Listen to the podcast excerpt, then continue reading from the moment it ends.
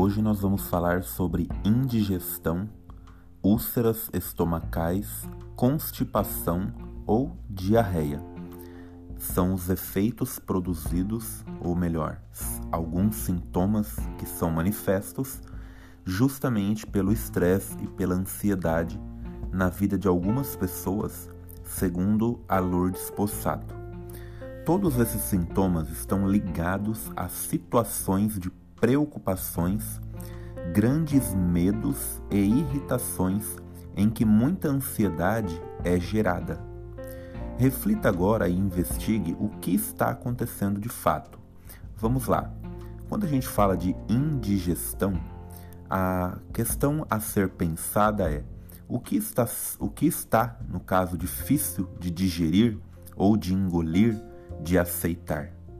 E lembre-se que a aceitação daquilo que você não pode mudar é muito importante, justamente para que você perceba o que é possível fazer apesar de as coisas serem como são. E quando nós falamos sobre úlceras, ela traz para a gente o pensamento seguinte, é, para que a gente se questione, né? O que está lhe irritando? Do que está com tanta raiva? E aí você deve lembrar, como já foi dito né, em um outro áudio, alguns áudios anteriores, você não pode modificar uma pessoa mas pode utilizar sua raiva para falar o que pensa, colocar limites e fazer algo de bom para si mesmo.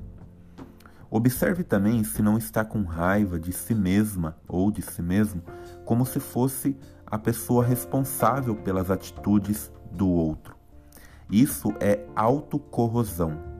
Compreenda-se, perdoe-se e escolha atitudes melhores com o objetivo de exercer maior autoconsideração. E pare de se culpar. E aí nós vamos falar da diarreia, quando ela traz para gente a seguinte questão: do que, que você quer se livrar rápido, entende? Sem a elaboração ou a ação necessárias. O que anda acumulando que já podia liberar normalmente? Quais são os seus medos? E aí a gente deve lembrar que tudo tem um tempo para se concretizar. Nada é tão mágico, nada muda ou acontece se não houver uma ação específica. Assim, você deve canalizar sua energia para as alternativas e veja o que quer e pode fazer. É, não se concentre, no caso, no que não é possível. Às vezes, a cólica de uma diarreia é uma forma de o organismo mostrar que quer jogar algo fora. Então pense nisso. O que deixou acumular? Preocupações? Autoexigências? Entende? Quanto aos medos, tente confrontá-los, perguntando-se o que de pior poderia acontecer.